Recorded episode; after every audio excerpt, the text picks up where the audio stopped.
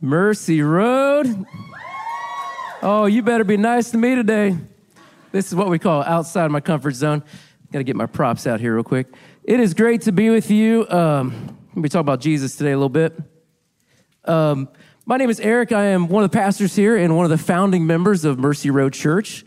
We, uh, we started in Josh's house a long time ago. It wasn't quite as many people. His house wasn't that big. Uh, but it has been an awesome journey watching God grow this church and to see um, just life change after life change happen. In fact, we have this, this, this like mission statement. We, we believe that no one is too far from God to experience life change through Jesus. That's my story. That's Josh's story. It's a lot of our stories. And we like to say that we're a hospital for sinners and not a museum for saints. And so it's going to get real today, and I hope you're okay with me being real. That's kind of the only way I do this. I'm not a gifted enough preacher to do it any other way. So, we are in the sermon series on the book of Judges, which is not exactly the most chipper part of the Bible.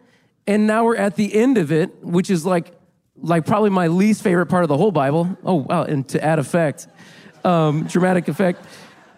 And so, this is the least chipper part of Judges is what we'll be going through. And most pastors would never let their worship leader preach on a, a, sermon series like this. But Josh is a man of great faith. So here we are today. But I'm so glad you guys are with us. Um, I also want to say this these trading cards are so fun. Can we thank Megan Mellinger, our creative team, for coming up with that is fancy. Man, and and like I actually autographed one, I, had a kid come up last week and it was like me with my eyes gouged out or something. He's like, Can you write your name right there? That was pretty cool. So that's fun. Love Megan. And these have been a hit with the kids. So we had a, some kids were pretty upset one week when they didn't get a, a pack. So be sure to share those with children, please. Um, where we are now is, oh, I, my last little disclaimer. If you are church shopping, give it one more week. Decide next week. Okay. Just now we're good. Now we're good. Okay. So last week we uh, read about the death of, of Samson. And so I'm, I'm here to tell you, like, we're kind of out of heroes and out of hope when it comes to the book of Judges. Like, that we don't get more heroes rising up. We kind of see how bad it's going to get now as we see uh, uh, the nation of Israel without any spiritual leader and kind of without God. And so it, it's it's a little bit like a Quentin Tarantino movie. It's like all darkness, no hope. So get ready for that. So thanks again for the softball pitch, Josh. Um, but it's important that we don't pass sections like this over in the Bible. There is so much wisdom and warning in here, and, and I really resonate with the message we're going to be going through today. Um, and so I want to point out that Judges 17 through 21 demonstrates uh, something I'm going to refer to as Christian idolatry. And uh, it'll make more sense as we go, but that's what we're going to name the sermon. We'll come back to that a lot. And um, I also want you to keep in mind that we're talking about God's people. So these are the people that he rescued from Egypt. And then he, he entered into a covenant relationship with them at Mount Sinai, like a marriage level covenant. And, and, and then after that, he helped, like, he fought for them so that they could inherit the land that he promised their ancestor Jacob.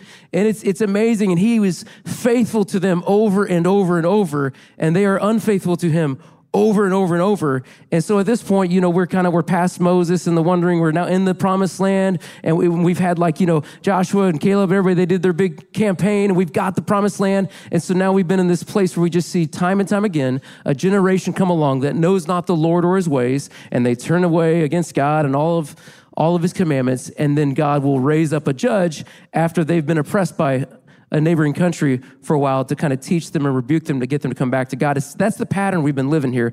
But again, to remind you, on my week, I don't even get a hero. So we're just going to deal with the consequence of God's people turning and doing everything their way. This is what it says. It says this a lot in this uh, part of Judges. Uh, see if I can find it here. Israel had no king, and everyone chooses to do what's right in their own eyes. That's what we're going to be hearing a lot today. And so um, I want to ask you, though, what happens when we reject God's leadership in our lives? Or maybe not like totally reject Him, but just redefine or reshape Him just a little bit. What happens when we decide to redefine right and wrong just a little bit? And when everyone chooses to do what's right in their own eyes, we're about to see what that looks like. You guys ready to get in the Word of God today? All right. Let's pray. Father, we love you. We thank you for your word. God, I'm so grateful for your word. And I'm grateful that your children did not evidently have a very good PR person and hide all the bad stuff. They left it in here because we need it. We need it so bad, God. We need to see what a world without you looks like. Future generations need to see the consequences of doing things our way and taking you out of the situation. So I pray today, Holy Spirit, that you would convict us. We give you the right to do that.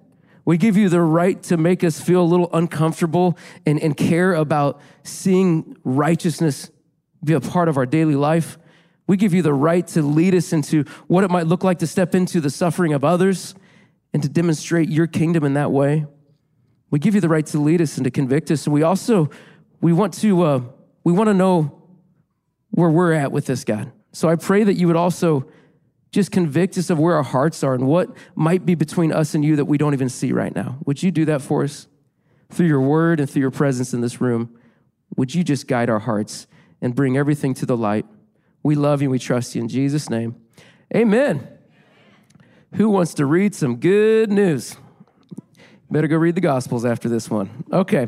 Judges 17, starting verse 1.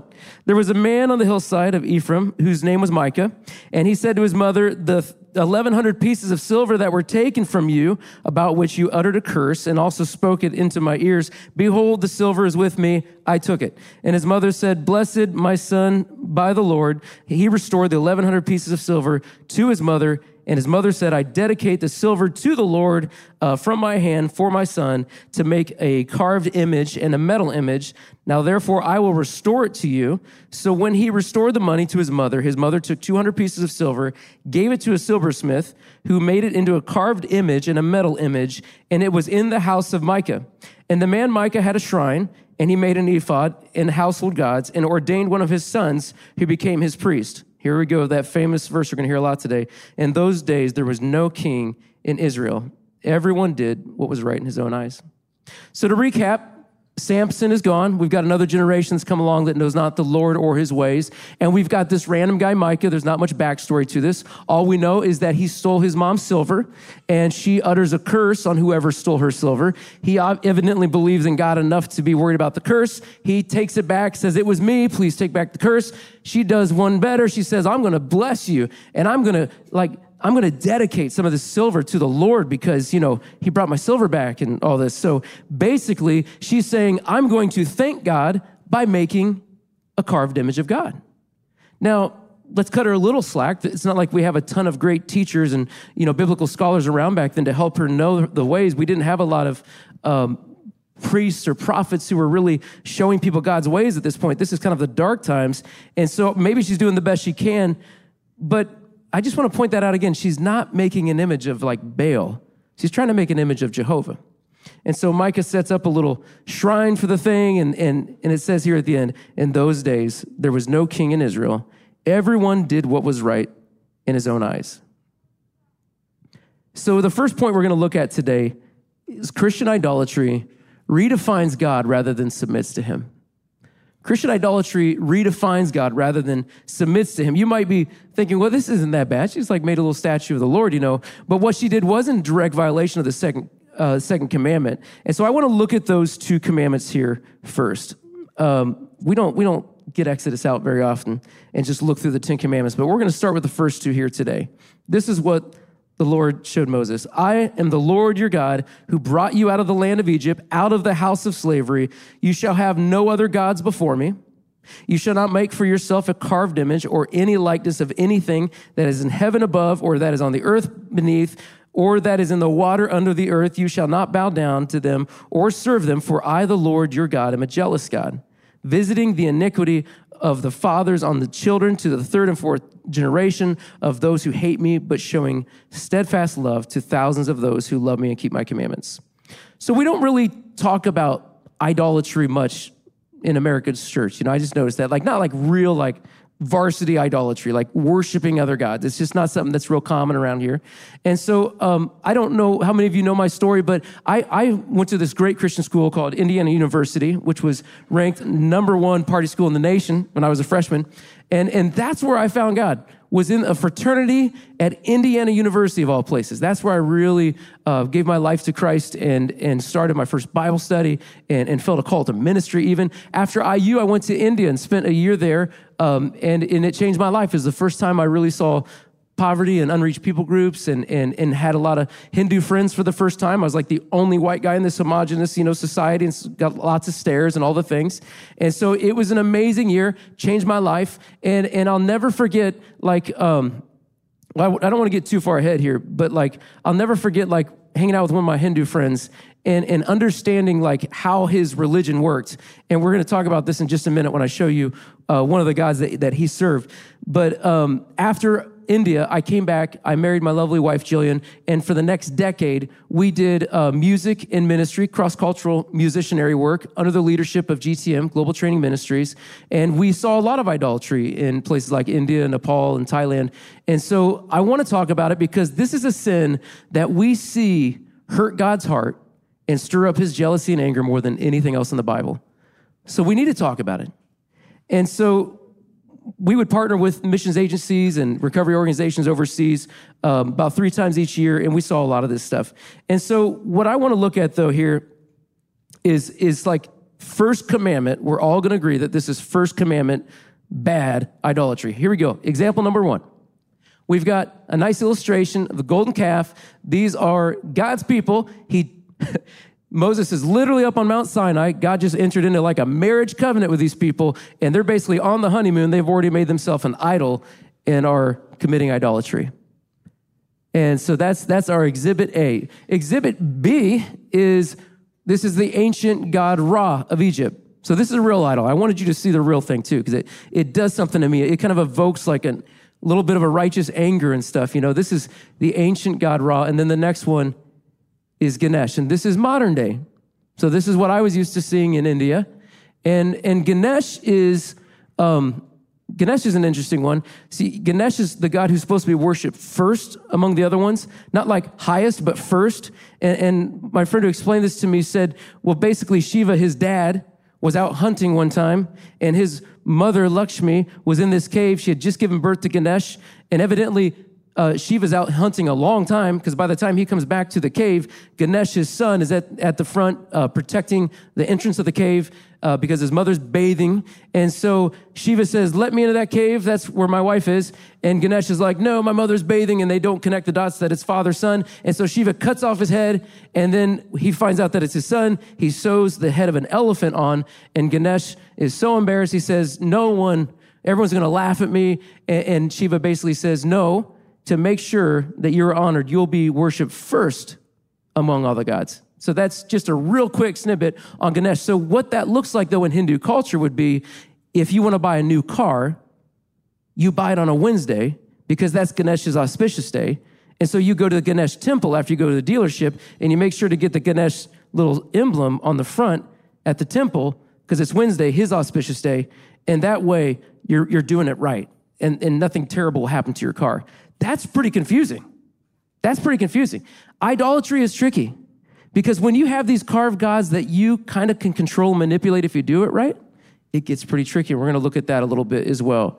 But I, I want to go back to what Micah's mom did.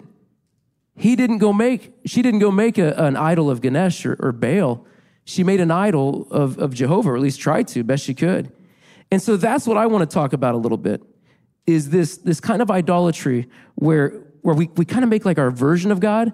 And the reason the second commandment is so important to God is because no image, no carved image that you or I would ever make could possibly capture the fullness of God's glory.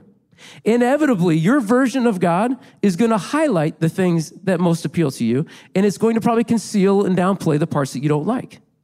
And so, you know, let's play this out. Inevitably, you're going to magnify his strength, maybe, but uh, obscure his compassion. You might celebrate his grace while ignoring his purity and justice. When you end up with this, it's a distortion of God. It's not God as he is, it's actually God as you want him to be. It's a form of idolatry and a rejection of who God really is. So it's, it's not as much of a gray area. And I thought that was really fascinating when I was studying this, this message for this week is, boy, that is a gray area that I feel like is still prevalent in our culture today. And it's growing. It's even bigger than it used to be. Um, and we get that little, we get that little verse again, because there was no king. Everyone did what was right in their own eyes. So just as you redefine God, you also redefine right and wrong according to your preferences. And I think this is an important warning for us today And it, it's, it's not that Christians are like rejecting Jesus. We believe in Jesus. It's just that, like, I believe in the Jesus who wouldn't do that. You know, well, God might have said that, but that was for like for, for back. That's like not for me. Like, it's almost like we're God's PR campaign or something. Like, what he said in the Bible can't stand. And we end up forming and carving this version of God that is not exactly him. And so to play this out, let's say, I'll give you a metaphor. Let's say Peter Jackson came to me and said, Eric, I want to make a biography of you. Sounds great. Probably be a great, like, you know, sequel to the Lord of the Rings or something. But like, let's say in this biography, he's he's like, I, I go back and I watch it, and he's like, the actor is like six four, a vegetarian, and like a really outspoken critic against the 80s sitcom Alf because you love cats and live alone in a van or something, you know. And and I'd be like, okay, A, Peter Jackson, that's an awesome movie. But B, who's it about? Because I love meat. I love Alf, and I'm 6'4, I'm not 6'5. And so when we make our own version, but you know, Peter might be like, well, yeah, but this is more appealing to people because vegetarians are kind of really on the rise right now. It'll really help the sales. Or, yeah, but it's not me. I love meat. I love White Castle meat. It's bad. I know. That's where usually people can't follow me. They're like, I like meat too. Nope, not going there with you, Eric. But this sounds ridiculous, doesn't it? But we all do this. So let's bring up example A of Christian idolatry for today. I love this one. This is Buddy Jesus. I've got the t shirt for crying out loud. Ryan, I'm going to have you read this t shirt just because you have that, you know, famous voice now. What is the tagline? He's happy, he's scrappy, he's the Son of God. That's what I'm talking about. That's the kind of Jesus I want.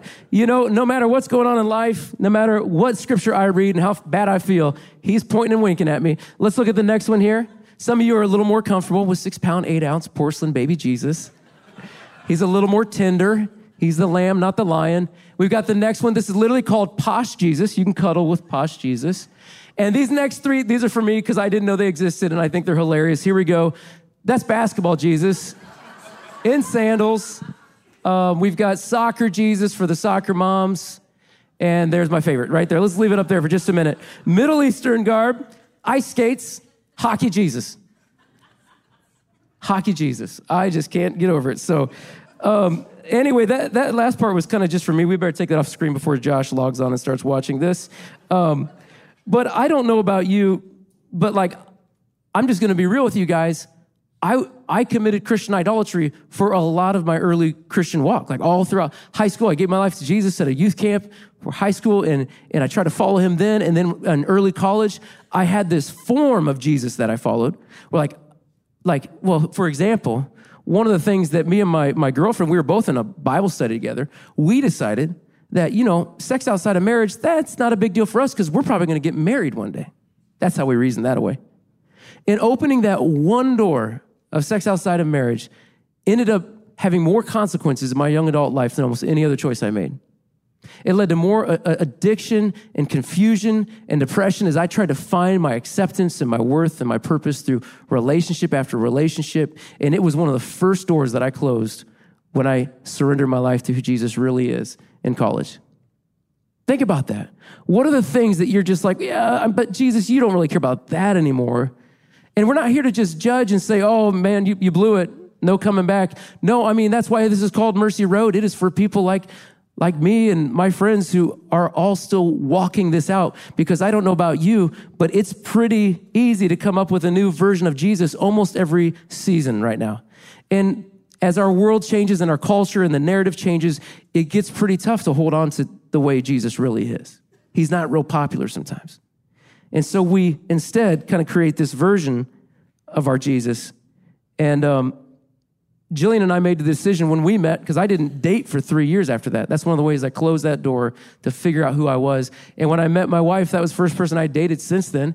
And um, she and I both had similar backgrounds and that was a broken area that was something that we had done wrong in our previous life before christ so we did everything we could to save ourselves from marriage and it was hard we did like what, you know, some of those Christians at Taylor do. They just get married like right out of college, you know.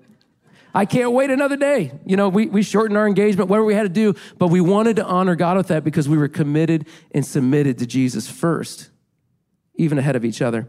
So let's let's continue this uh, story here. This is picking up from verse seven. Now there was a young man in Bethlehem uh, of Bethlehem and Judah, of the family of Judah, who was a Levite. And he sojourned there. And the man departed from the town of Bethlehem and Judah to sojourn to where he could find a place. And as he journeyed, he came to the hill country of Ephraim to the house of Micah. And Micah said to him, Where do you come from? And he said, I, I am a Levite of Bethlehem in Judah, and I'm going to sojourn where I may find a place. Micah said to him, Stay with me and be to me a father and a priest, and I will give you ten, 10 pieces of silver each year and a, su- a suit of clothes in your living. And the Levite went in, and the Levite was content to dwell with the man, and the young man became to him like one of his sons. And Micah ordained the Levite and the young man to become his priest, and he was in the house of Micah. And I want you to pay attention to this last verse. Then Micah said, Now I know the Lord will prosper me because I have a Levite as a priest. So his little God that he just carved out, he now has a Levite who's from like the priestly caste of Israel as a priest, he's now doing it right. Now God owes him. Think about that. I've got God on the hook, basically. So the next part that Christian idolatry does is it uses God rather than worships him. Christian idolatry uses God rather than worships him. Micah assumes two things here. One is that God exists to serve him, and two, that if he does the right things, God is obligated to bless him. It's a great substitute for true faith. Um, but what faith, I'm sorry, this religiosity that we're talking about, this Christian idolatry, is a complete substitute for true faith. That God exists for you, that if you do what, what, what you're supposed to do, that He owes you. But by contrast, true faith says this God, I exist for you, and you don't owe me anything. I actually owe you.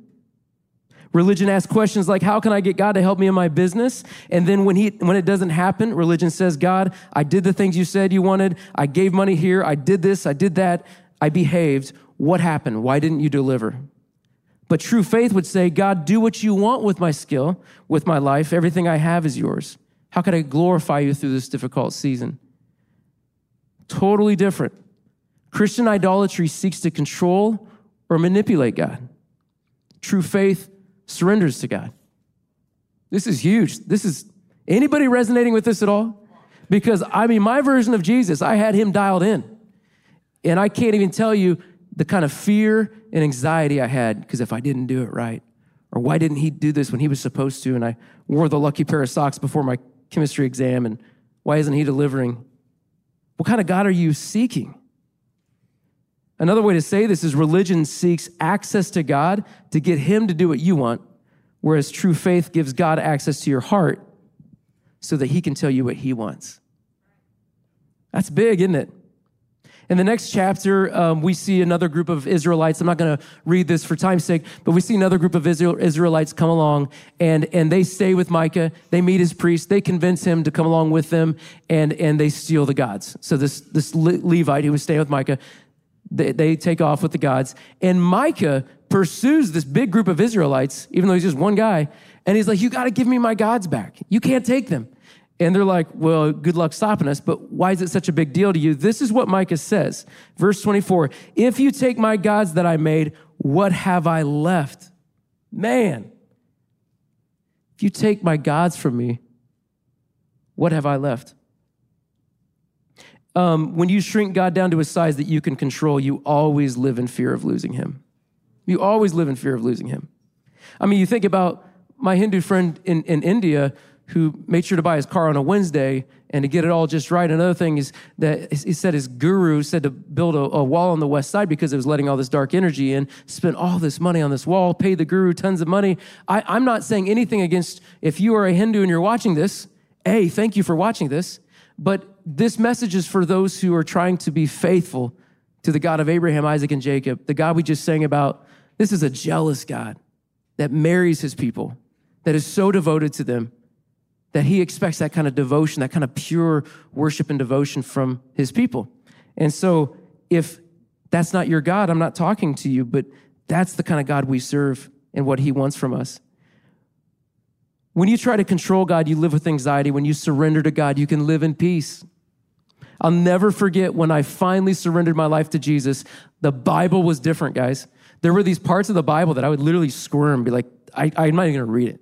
It makes me feel awful. There's no way God will accept me if this is true. So I just didn't read it or I just passed over it or whatever, uh, argued it away. But when I surrendered to him and I found a group of Christians that had also surrendered to him, I would read those and I would say, man, it's to cause some change. God, will you help me change to be like what this says? The next few chapters, I mean, this is just, this just gets worse, guys. This story is so bad. I'm going to paraphrase it for time's sake and because I'm literally not going to read some of these verses in front of your kids. So we're going to paraphrase this. But the last part of Judges, if you want to go read it, I got your curiosity going, go ahead and read it, but it's bad. Basically, what happens is another Levite who has nothing to do with the previous story and that Levite, this other Levite bought a concubine you know, paid for her fair and square, and she wasn't faithful to him. She runs home to be with her family. He gets on his donkey and goes and takes her back on his way back to his house with his concubine on the donkey. He stops in this town in the tribe of Benjamin. And basically, you don't just go to a hotel and check in. If you come to a town and you need to stay somewhere, you hang out in the city circle until someone invites you. Well, no one would invite him in. It's almost dark now. That should have told him something. This old man comes up and says, You don't want to be staying here at night. Trust me, you don't want to be on the streets here at night. Come stay with me. And this starts to sound a lot like Sodom and Gomorrah.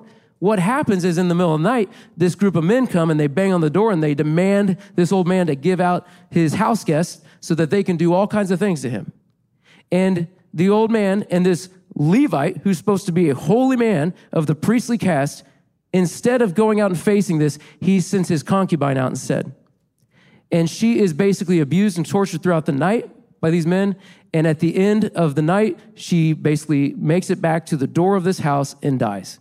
The next day, he wakes up, this Levite, puts her on his donkey. When he gets home, he cuts her into all these pieces and sends her to the different tribes of Israel. And they all come together and say, This is outrageous. Can't believe this. These are God's people, by the way. These aren't the Canaanites doing this. These are people from the tribe of Benjamin. So Israel masses this army and they show up at Benjamin's borders and they say, You better give us the wicked men that did this because this is wrong. And the Benjamin, Benjamites won't do it. So this massive civil war breaks out, causing tens of thousands of lives to be lost meaninglessly. And by the end of it, the tribe of Benjamin has dwindled down so little. And, and in fact, like all the other tribes decided, we won't let any of our daughters marry any of those guys. So they almost die off. The only way they're able to keep their tribe going at all is by stealing women during this like virgin dance ceremony that men weren't supposed to be at. That's the end of Judges. Now, you want to know who comes to save God's people from all this wickedness? Uh, this is the extra credit. I will give you this deck of cards right here and Dancing with Jesus if you get this right. Who was the judge that came after Samson to finish up the book of Judges? Who was You can't say Jesus, can't say God, just taking that off the list. Who was it? Just say out, shout out the name. Samuel, that's actually a really good answer for different reasons, but not technically in Judges. I'm going to show you. Here we go. Trick question. There was no other judge. Like I'm telling you, Josh gave me the worst part of the Bible. There's no hero coming. Like there's no good news. Like after that horrible story I just told you, Judge Dredd does not come and save them. Samson doesn't come save them. Like Judges ends with this, that same verse you just heard over and over and over that at this time, like Israel had no king. In those days, Israel had no king. Everyone did what was right in his own eyes. It is cool that God does raise up Samuel soon, though, and we start to see a different kind of leadership step up, which is cool. And ironically, if you think about that first king that Samuel anoints, is actually who? Saul. And remember Saul when he was being chosen, he said, I'm from the smallest tribe. Why do you think the tribe's so small? Like one tribe tried to fight all the other 11 tribes in the book of Judges. And so it's just a rough ending, guys, to God's people. And it's the kind of part of the Bible, it's like, what do we do with this, God? But one of the biggest warnings that you will see when you read those last few chapters is this when God is absent, the weak are abused. Inevitably, when God is absent, the weak are abused. Start defining morality in a way that benefits the strong. When you take God out of the equation, the strong inevitably begin to oppress the weak. If there, if there is no God, though, we don't really have anything to worry about. It, I mean, you shouldn't worry about anybody's pain but your own if, if God's not real. But if there is a God, then we should recognize that every single person is created in his image, worthy of respect, of dignity, of being loved. This is why we have to speak up for people of color against racism in American culture. This is why we have to speak out for the lives of the unborn. This is why we have to speak out for protecting women and their rights in our culture. Who are the weak among us today? I want to bring up a few slides. And just as we begin to wrap this up, I want to ask you to just open your heart to if God would put any of these people on your list. As we just look at a few different people groups. Number one is the fatherless. According to the US Census Bureau, 18.4 million children, one in four, live without a biological step or adoptive father in the home. That's enough children to fill New York City twice or Los Angeles four times. Foster kids. I'm so grateful for Brandon and Natalie Marshall. They're so excited to have their first foster kids. They can't wait. And there are over 10,000 children here in Indiana in the foster care system. Homeless. In 2021, uh, they counted over 2,600 homeless children who are experiencing homelessness.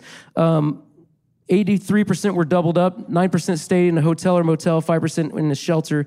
Eight students were listed as being in unsheltered situations.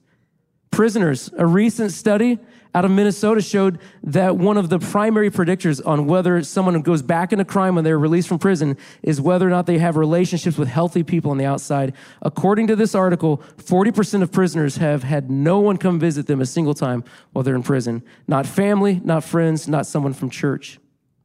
And the last thing I want to just point out in, in this part is substance abuse. This is for Indiana. In Indiana, the number of fatal drug overdoses hit record high for the second year in a row. An estimated 27 uh, 2,755 Hoosiers died of drug overdoses. Now, to, to help drive this home, I want you to understand that like my family was affected by this we have we have members of our church that are affected by this and they're walking out their recovery some of them maybe haven't started yet i hope that you do but that's almost 3000 families that are having funerals for their kid or kids having funeral for mom or dad, for grandparents, for friends. And, and I had one of my recovery uh, coaches tell me one time, like, you don't get a casserole and a card when you lose your kid to an overdose. You get judgmental stares and shame for that. So that's like almost 3,000 people mourning alone because people are just judging them. Well, you should have been a better parent. What does it look like to step into others' suffering? That's what I want to look at as we close this out. I want to play a little clip in the background. This is the Summer of Recovery.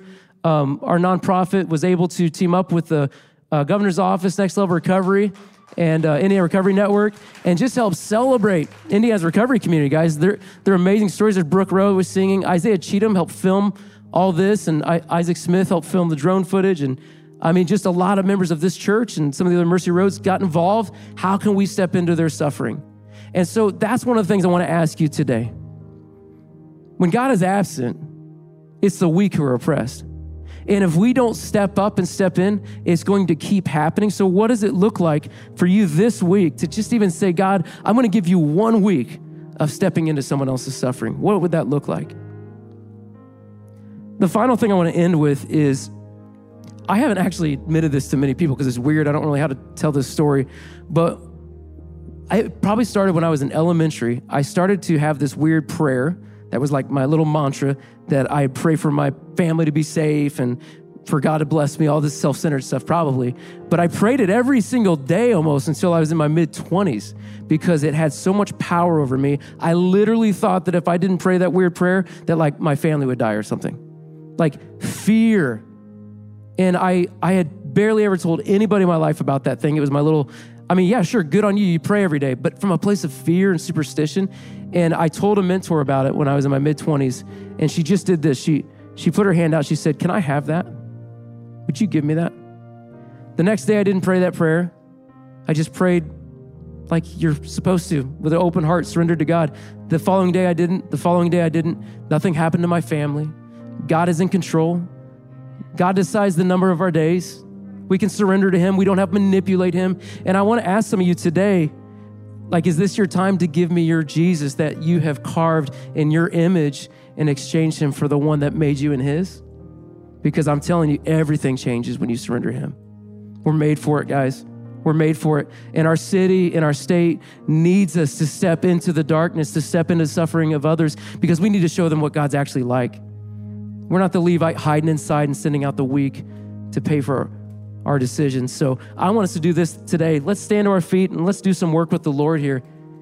And we're gonna do this beautiful thing called repent. This is a good thing where maybe you're going this way and you didn't even mean to. You didn't even mean to start making this version of God that but you're ready today to say, God, I don't even really fully know you, but I want to start that journey too. This is the year of the word. I want to start reading your word and knowing what you're like. And I'm ready to just worship you, to serve you. And if I read your word and it looks like I got to change, I'm willing to change. That's what surrender looks like, guys, instead of having God serve us.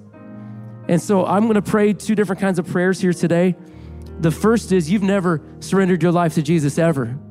You maybe had your version of him that, you know, a parent told you about or a friend told you about, but you're hearing about the real one today, and he is in this for you. He is so committed to you. He is faithful to you when you're not faithful to him. He, he knows why he put you on this earth. He has a purpose and a plan for you to prosper you, not to harm you. Even on your worst days, you can count on him. You can be in his hands. And so I want to give you a chance to pray that with me today. Jesus, I just give you the things in my life that I've been serving. I'm done living for myself.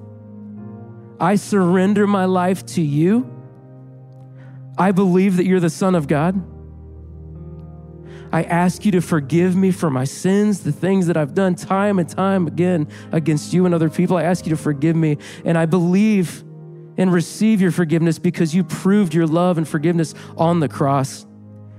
I believe that after three days, you rose from the grave to prove that you've defeated death, to prove that you have gone before me to prepare a place for me. And I receive your Holy Spirit. You said it was better that you'd go to the Father so Holy Spirit would come and empower us to live like you. And I receive you, Holy Spirit, today. And I ask you to live through me, to love through me, to let me see the world like you do, to let me see myself like you do. I give you my life. And if you prayed that today with me the first time, I just want you to raise your hand and let's celebrate that. That was the first time you prayed that, and please put that on a connect card because we got some work to do after this to make sure that we just get you rooted and established into the family of God. And now, for those of us who've been following Jesus for a while, if this resonated with you like it did for me, I just want to give you a chance today to lay down your idol, to lay down the God that you didn't mean to start twiddling and carving into your image, and just surrender to the God who made you in His. And I just want us to do this. Just confess it to Him. God, I confess that I have served a God that's not you. Would you forgive me, Lord? I surrender to you. I give you the right to lead my heart. I give you the right to call my shots and to show me how to live. I want to partner with what you're doing in this world. I want to build your kingdom instead of mine. Thank you for loving me so much. Thank you for your forgiveness. I receive it today in Jesus' name. Amen.